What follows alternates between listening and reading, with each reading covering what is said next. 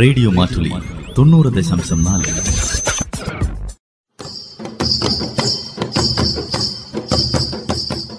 വയനാടൻ മൂപ്പന്റെ കൗതുകങ്ങൾ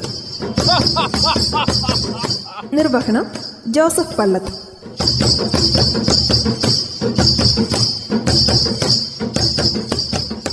കാടിന്റെ നടുക്കൂ പെണ്ണെ ഒരു വീടുണ്ടിനി പെണ്ണെ അത് മൂപ്പന്റെ വീടല്ലേ അല്ലാതെ വേറെ ആരുടെ വീടാ എന്നെ വീട് വേറെ ഇത് വേറെ വീടു അതെന്താ അതാരുടെ വീടാ മൂപ്പ അത് രവീന്ദ്രൻ എന്ന് പറയുന്ന ആടിന്റെ വീട് പെണ്ണെ നല്ല വീടാണോ മൂപ്പ ഉം, ഇത് ആൾക്കാർ ഭയങ്കരമായിട്ട് ഇഷ്ടപ്പെടുന്ന വീടു ഇഷ്ടികയും സിമെന്റും മരത്തടിയും ഒന്നും ഇല്ലാത്ത വീട് പെണ്ണെ അത് പിന്നെ എന്തുകൊണ്ടാ മൂപ്പ ഉണ്ടാക്കിയത് മുള കൊണ്ട് ഉണ്ടാക്കിയ വീട് പെണ്ണെ ഇത് എവിടെയാ നല്ല ഭംഗിയായിരിക്കും അല്ലേ മൂപ്പ ഉം, പ്ലാപ്പള്ളി വനമേഖലയിലോ മലപ്പണ്ടാര വർഗത്തിൽപ്പെട്ട ആളാഞ്ചു രവീന്ദ്രൻ എത്ര നാളുകൊണ്ടാ മൂപ്പ ഈ വീടുണ്ടാക്കിയ മൂപ്പരാറ് മാസം കൊണ്ട് ഉണ്ടാക്കി പെണ്ണെ അപ്പൊ ഇതിന്റെ മേച്ചിലൊക്കെ എങ്ങനെയാ ജി എ ഷീറ്റ് കൊണ്ടു അത് മാത്രം അഞ്ചു ഈ വീടിന്റെ ചെലവ് ബാക്കി മൊയ്യുമനും മൂപ്പരുടെ പണി തന്നെ പക്ഷെ നമ്മുടെ വയനാട്ടിലേ ഇത് വലിയ അത്ഭുതമൊന്നും അല്ല മൂപ്പ അത് ശരി തന്നെയാ പെണ്ണെ വയനാട്ടിൽ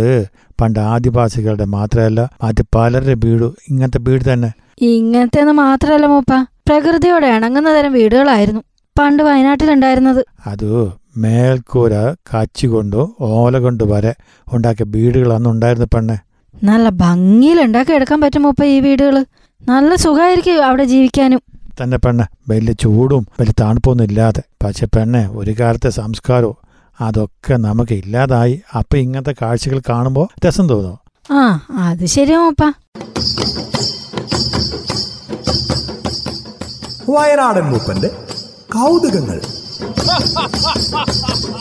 നിർവഹണം ജോസഫ് പള്ളത്ത്